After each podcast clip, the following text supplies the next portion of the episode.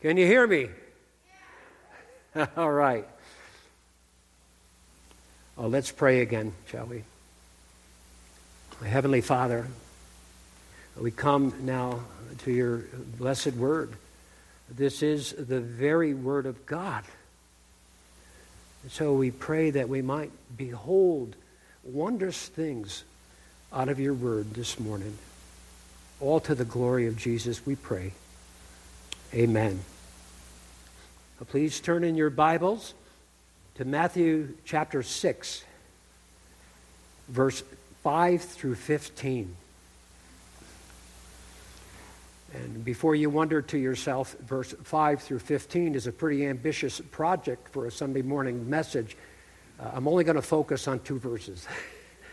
but the word is good. And we've got to look at the word in context. Amen?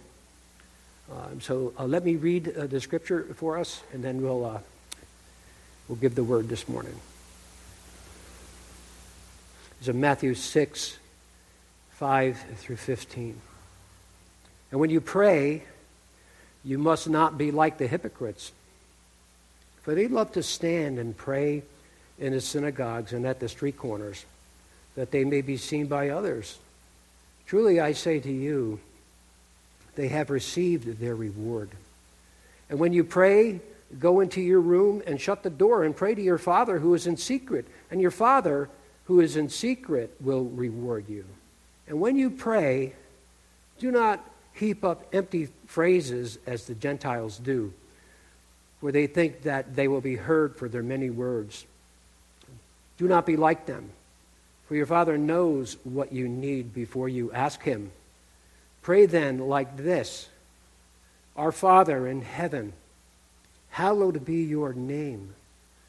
Your kingdom come, your will be done on earth as it is in heaven. Give us this day our daily bread, and forgive us our debts as we also have forgiven our debtors. And lead us not into temptation, but deliver us from the evil one. For if you forgive others their trespasses, your heavenly Father will also forgive you. But if you do not forgive others their trespasses, neither will your Father forgive your trespasses. Uh, this is the third message in a series of messages about the Lord's Prayer I've been preaching as I've had opportunity uh, to go through this prayer. Uh, and uh, this is a model prayer I've already preached two messages, like I say, and this is the third message in the series.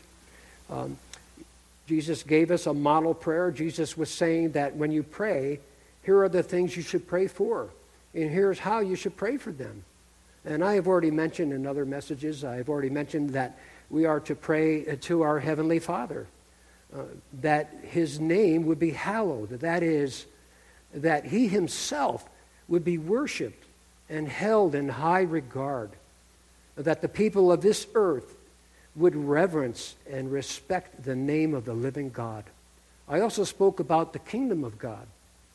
I pointed out that the kingdom of God dwells in believers' hearts right now. So there is a sense in which the kingdom uh, has already come, but we don't see humankind submitting to the will of God presently we are to pray that the kingdom of God would engulf the entire world.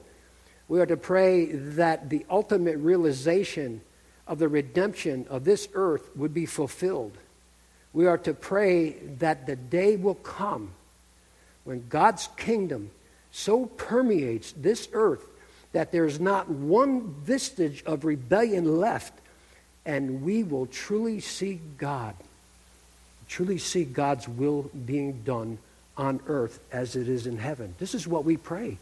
This is we want His will to be done and for His kingdom to permeate uh, this world. And I've already spoken about those things in times past. Our Father in heaven, hallowed be your name. Your kingdom come your will be done on earth as it is in heaven. And now we will pick up on verse 11. It's my intention this morning to do verse 11 and 12. So we will pick up uh, this, these series of messages Verse 11, Matthew 6 11, give us this day our daily bread. Now, this is a simple prayer that asks God to provide the food that we need. It's as simple as that. Uh, we are not to be presumptuous, but rather we should acknowledge that our most basic necessities come from the hand of God. Is that right? Amen. And God has given us wonderful promises of provision in His Word, has He not? Uh, just to name a few. This may take a while. Luke 12, 24. Consider the ravens. They neither sow nor reap. They have neither storehouse or barn, and yet God feeds them. Of how much more value are you than the birds? Matthew 7, 9 through 11. Which of you, if his son asks for bread, will give him a stone? Or if he asks for a fish, will give him a serpent? Or if if you then, who are evil, know how to give good gifts to your children, how much more will your Father who is in heaven give good things to those who ask him? Psalm 34:10. The young lions suffer want and hunger, but those who seek the Lord lack no good thing. Uh, Psalm 145, 15 and 16. The eyes of all look to you, and you give them their food in due season. You open your hand, you satisfy the desire of every living thing.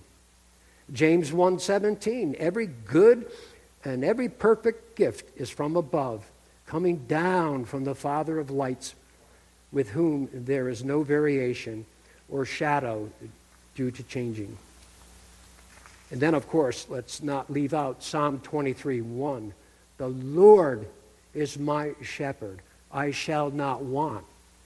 This is the way that we pray and we say, The Lord is my shepherd. I shall not lack. I shall not lack. I shall not want for anything. He's my shepherd. He loves me. He's going to provide. He's given me my daily bread. Uh, Philippians 4:19 and my God will supply every need of yours according to his riches and glory in Christ Jesus. Matthew 6:33 but seek first the kingdom of God and his righteousness, and all these things will be added to you. Some have said uh, that give us this day our daily bread has to do with some uh, deeper meaning than just praying for food. I mean, after all, in such a profound, majestic prayer as the Lord's Prayer, there's, there, is, uh, there has to be more here than uh, a petition just for basic necessities. Uh, maybe the bread means communion uh, or the Lord Himself, or perhaps it means the Word of God. Matthew 6 11, give us this day our daily bread. I checked it out in the, the Blue Bible commentary. When we pray, uh, give us this day our daily bread, it means our daily sustenance the basic necessities of what we need. And quoting from the Blue uh, Bible commentary, when Jesus spoke of bread, he meant real bread, as in the sense of daily provisions. Early theologians allegorized this because uh, they couldn't imagine Jesus speaking about an everyday thing like bread in such a majestic prayer like the Lord's Prayer. So they thought bread referred, as I mentioned, to communion, uh, the Lord's Supper. Uh, some have thought that it referred to Jesus himself as the bread of life. Others have thought that it speaks of the Word of God as our daily bread. Uh, these interpretations overlook uh, God's interest in our physical needs uh, th- that we all have. Uh, we are not just merely spiritual beings. God made us to be multifaceted, multifaceted beings when He created us. 1 Thessalonians 5:23. Now may the God of peace himself sanctify you completely, and may your whole spirit and soul and body be kept blameless at the coming of our Lord Jesus Christ. We are told in Scripture that in everything by prayer and supplication with thanksgiving, let your requests be made known to God. That's Philippians 4 6. And might I say, everything means everything. Everything, including the basic necessities of life. So we see uh, how our Lord talks about those basic necessities and uh, how we're not to give any anxious thought about them. He's going to provide them. Uh, we look at Matthew chapter 6, verse 25 through 33, where the scripture says, Therefore I tell you, do not be anxious about your life, what you will eat or what you will drink, nor about your body, what you will put on. Is not life more than food, and the body more than clothing? Look at the birds of the air. They neither sow nor reap nor gather into barns, and yet your heavenly Father feeds them.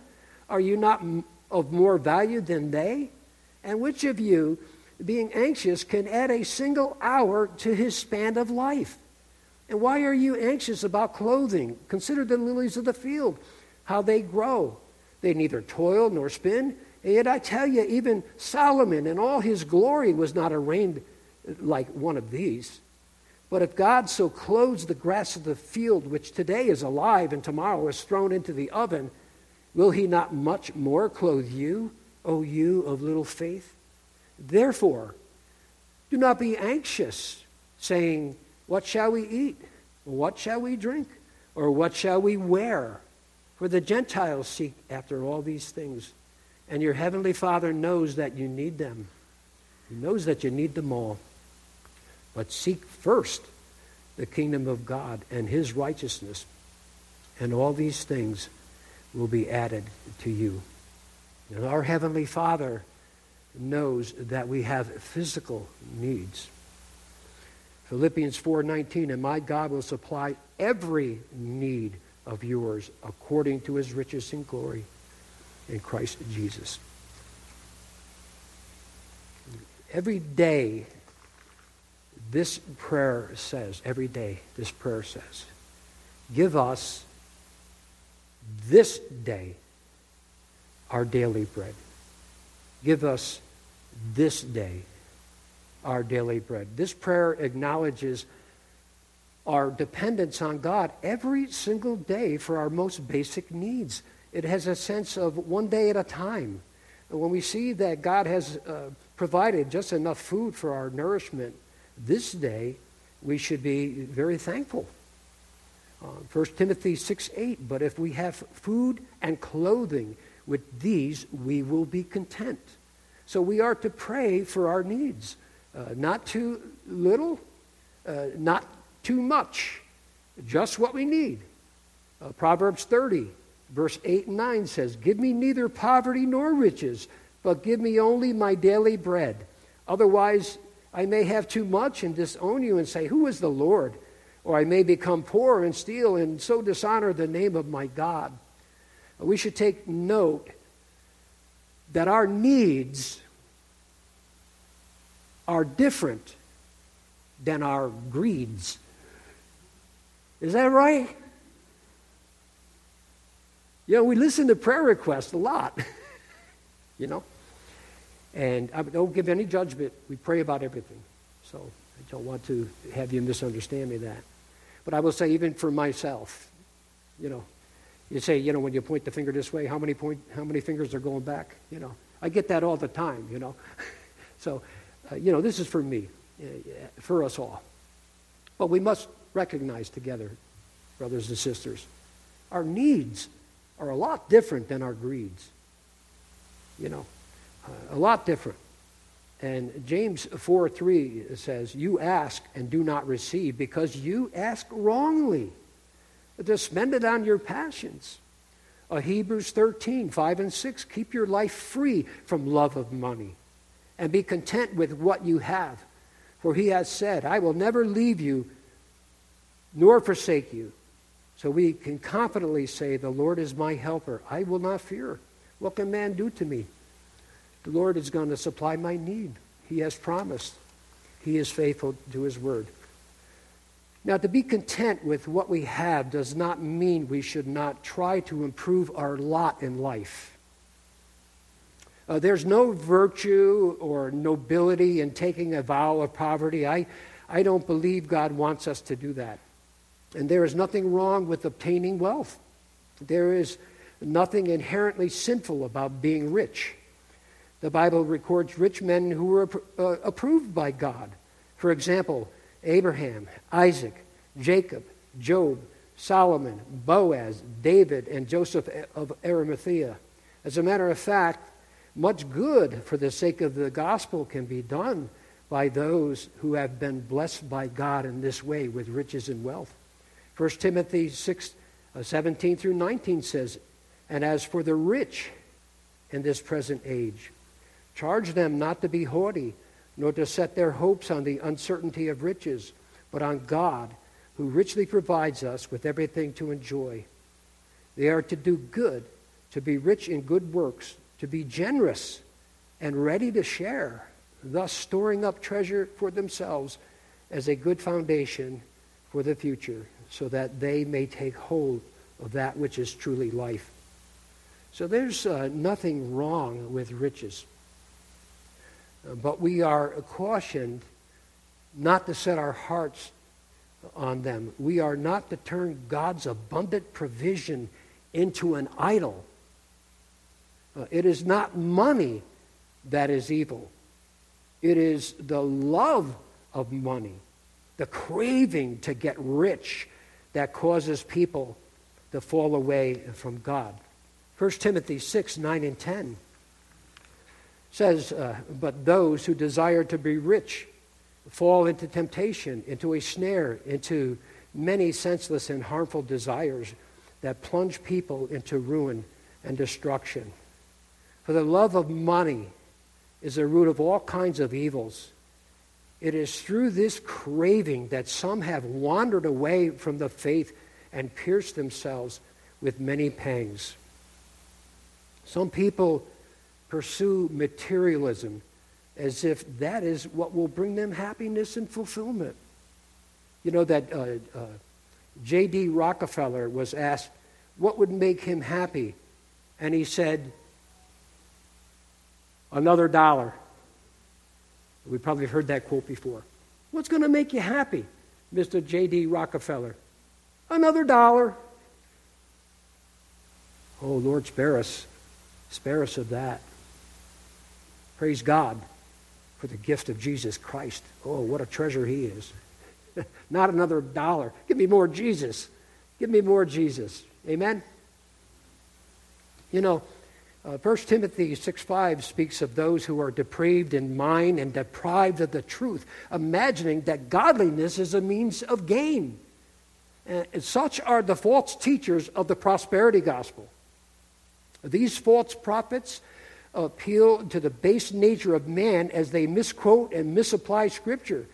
They entice the very selfish, greedy nature of man in the name of God, even as they promote the worship of a false God and the false God that they're promoting is the love of money and riches. That's the false God.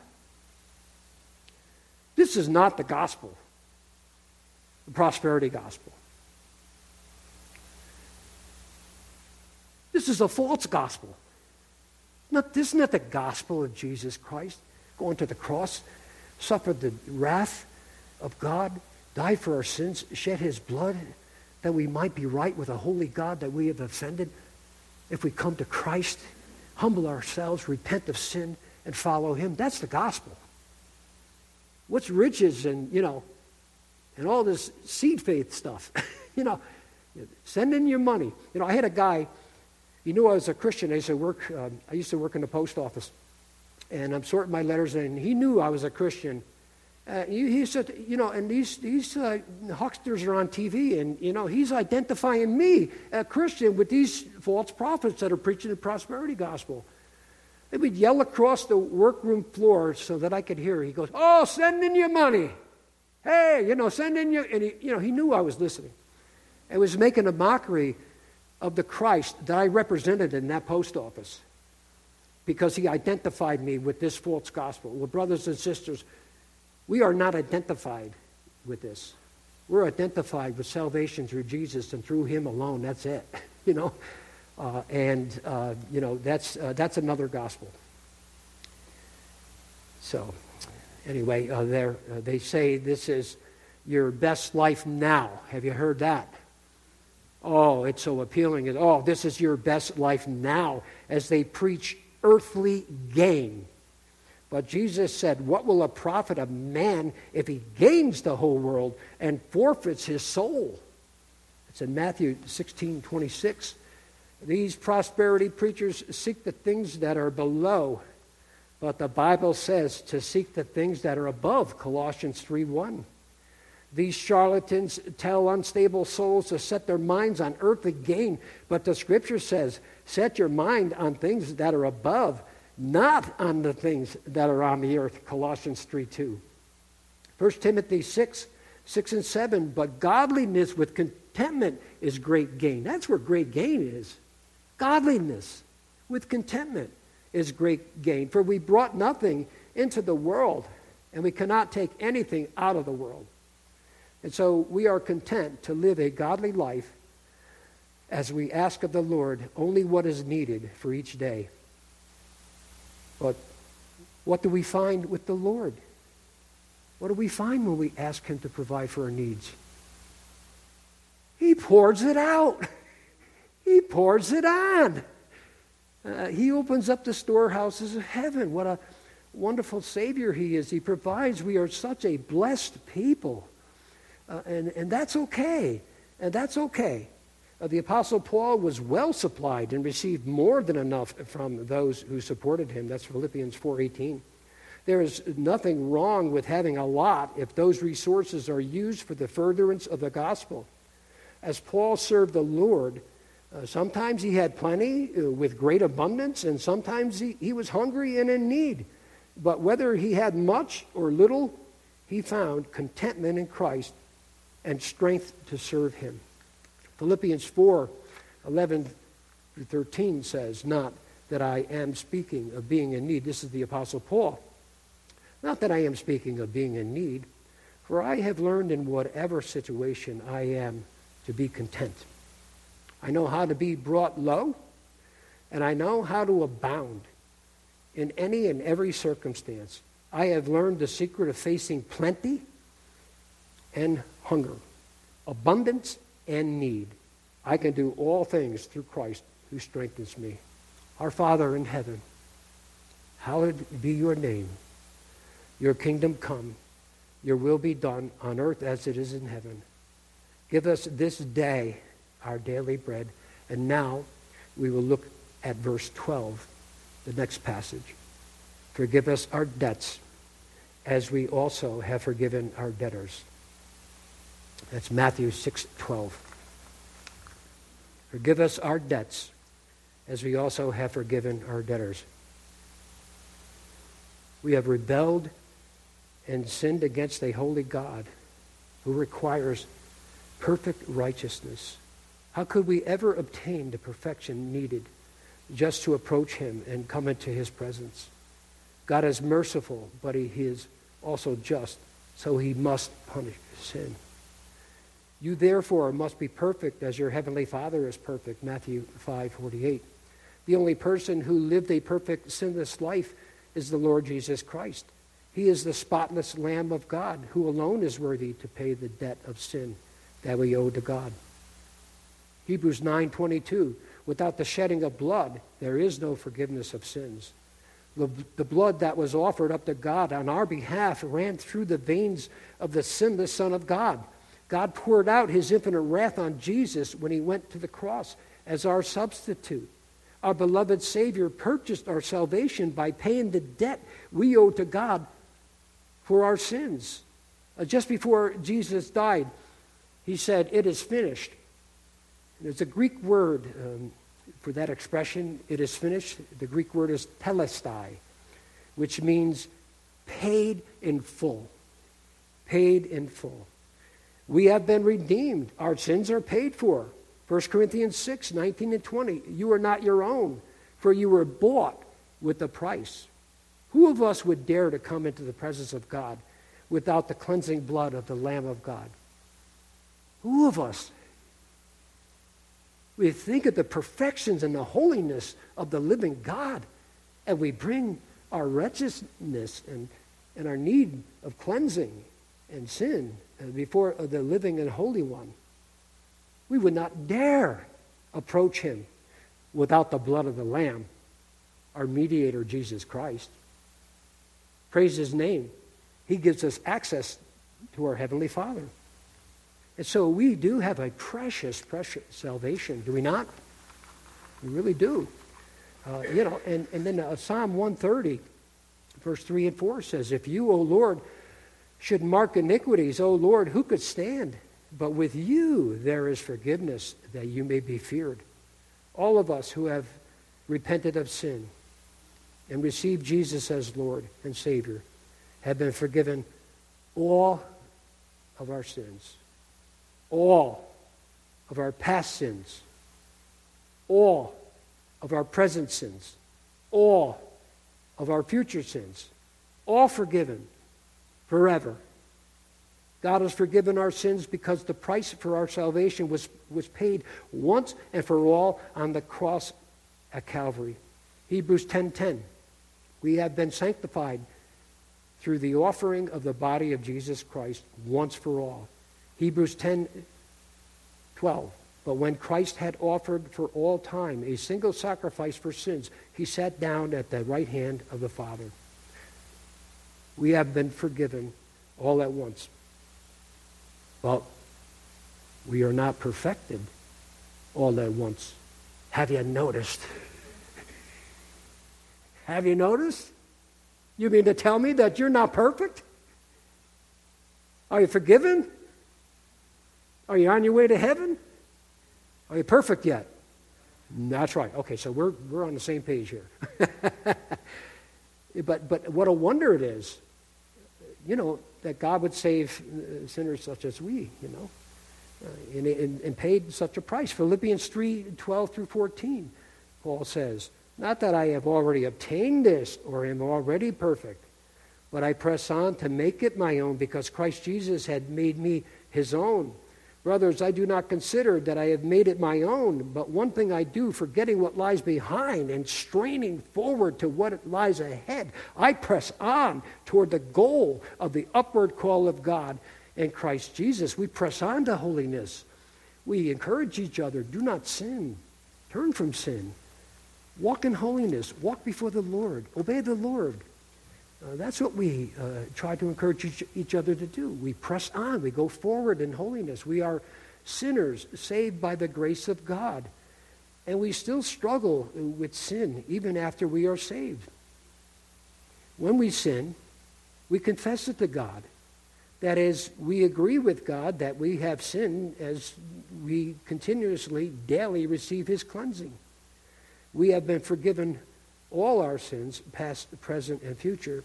But as we confess, we restore our fellowship with God. 1 John 1 9. If we confess our sins, he is faithful and just for, to forgive us our sins and to cleanse us from all unrighteousness. When we come to Christ in repentance and faith, we receive forgiveness. But then we discover that is, it is ongoing. Day by day, his cleansing continues as we confess our sins. We pray, Father, forgive us our sins. The Lord continuously cleanses us. If we could not rely on the Lord for his mercy and grace day after day, we would be tempted to give up and say, I can't do this. I know, I know someone uh, many years ago that uh, walked away from the Lord for a while. Because he told me, he said, you know, I just can't do this. Uh, this is a this is a tough life, you know. And I I looked at him and I said, oh, you don't think you could do this, huh? He said, oh, I can't do this. I said, well, you know something? You're right. you can't, and neither can I. We need the strength of the Lord. You know, we don't, we're not high minded. We don't look down on ivory towers and others. You know, I'm there and you're not. Here I am, and here, you know, you've got to come up. And, you know, we're all in the same boat, and we struggle with sin, and it's not easy. Uh, but we want to be holy. We want to be set apart for the Lord. Uh, and, and, and the Lord is our strength. I mean, we're kidding ourselves if we think we can do this without the strength of the Holy Spirit. Is that right? I mean, we can't rely on our flesh uh, you know, to be pleasing to the Lord, it's the Holy Spirit, the power of God. Uh, that's what causes it. But we don't give up, even though we're not perfect. We want to strive uh, towards holiness. continuously. I thank God that our relationship to God is not based on performance, but rather on grace and mercy extended to us through the merits of Jesus Christ. Lamentations 3 22 and 23 The steadfast love of the Lord never ceases, His mercies never come to an end. They are new every morning. Great is your faithfulness.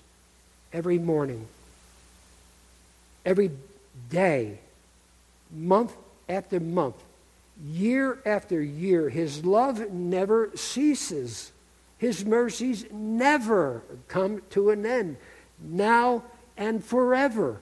On and on and on and on. How, how deep is the mercy of God? How wonderful and glorious is His grace. I'm going to read a, a passage of how God has forgiven us. In Psalm 103, verse 8 through 12, where the scripture says, The Lord is merciful and gracious, slow to anger and abounding in steadfast love. He will not always chide, nor will he keep his anger forever. He does not deal with us according to our sins, nor repay us according to our iniquities. For as high as the heavens are above the earth, so great is his steadfast love towards those who fear him. As far as the east is from the west, so far does he remove our transgressions from us. And we notice as we look at this psalm in 103, verse 10 in particular, I want to point this out to us. In verse 10, where it says, He does not deal with us according to our sins, nor repay us according to our iniquities.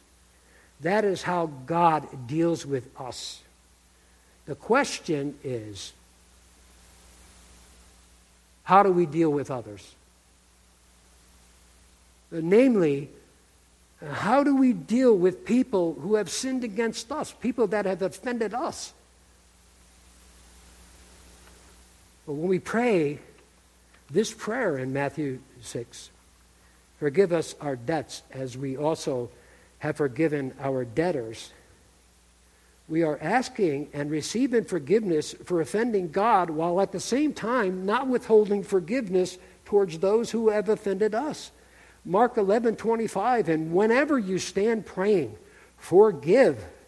For if you have anything against anyone, so that your Father who is in heaven may forgive you your trespasses. He has forgiven us. We are to forgive others. As a matter of fact, if you are an unforgiving person who holds grudges, you, you may still be out of Christ. You may still be outside of Christ. Uh, Matthew chapter 6, the very chapter we're looking at here, verse 14 to 15. For if you forgive others, Jesus says, their trespasses, your heavenly Father will also forgive you. But if you do not forgive others their trespasses, neither will your Father forgive your trespasses.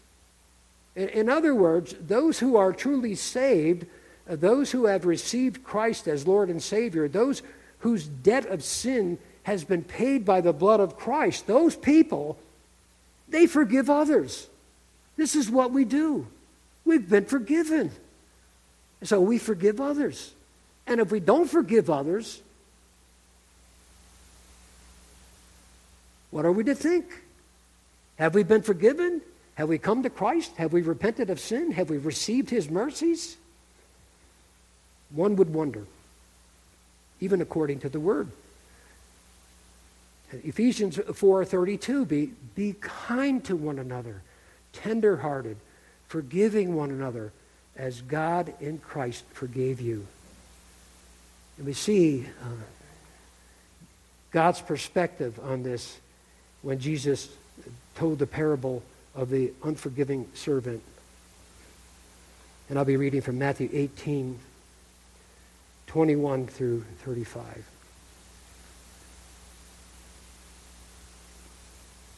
Then Peter came up and said to him, Lord, how many how often will my brother sin against me and I forgive him? As many as 7 times?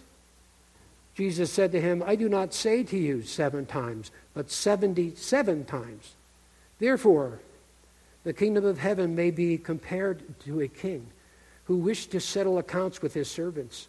When he began to settle, one was brought to him who owed him 10,000 talents. And since he could not pay, his master ordered him to be sold with his wife and children and all that he had, and, and payment to be made. So the servant fell on his knees, imploring, Have patience with me, and I will pay you everything. And out of pity for him, the master of that servant released him and forgave him the debt. And when that same servant went out, he found one of his fellow servants who owed him a hundred denarii, and seizing him, he began to choke him, saying, Pay what you owe. So his fellow servant fell down and pleaded with him, Have patience with me, I will pay. He refused and went and put him in prison until he should pay the debt. When his fellow servants saw what had taken place, they were greatly distressed, and they went and reported their master. They reported to their master all that had taken place. Then his master summoned him and said to him, You wicked servant, I forgave you all that debt because you pleaded with me.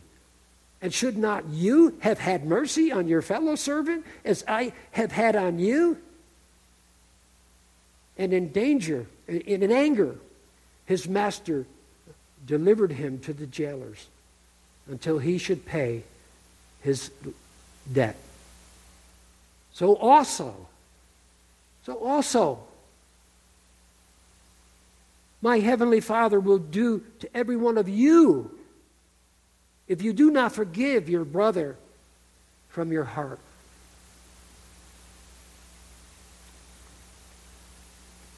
Let's bow in prayer, shall we? Heavenly Father, we thank you for the, the truth of your word. We praise you for the glory of your grace and the depth of sin in which you have forgiven us, Lord. Oh, that we would render that forgiveness to others, we pray. Work that in our hearts, Lord. Help us to do that. And we also acknowledge, Heavenly Father, our daily needs before you.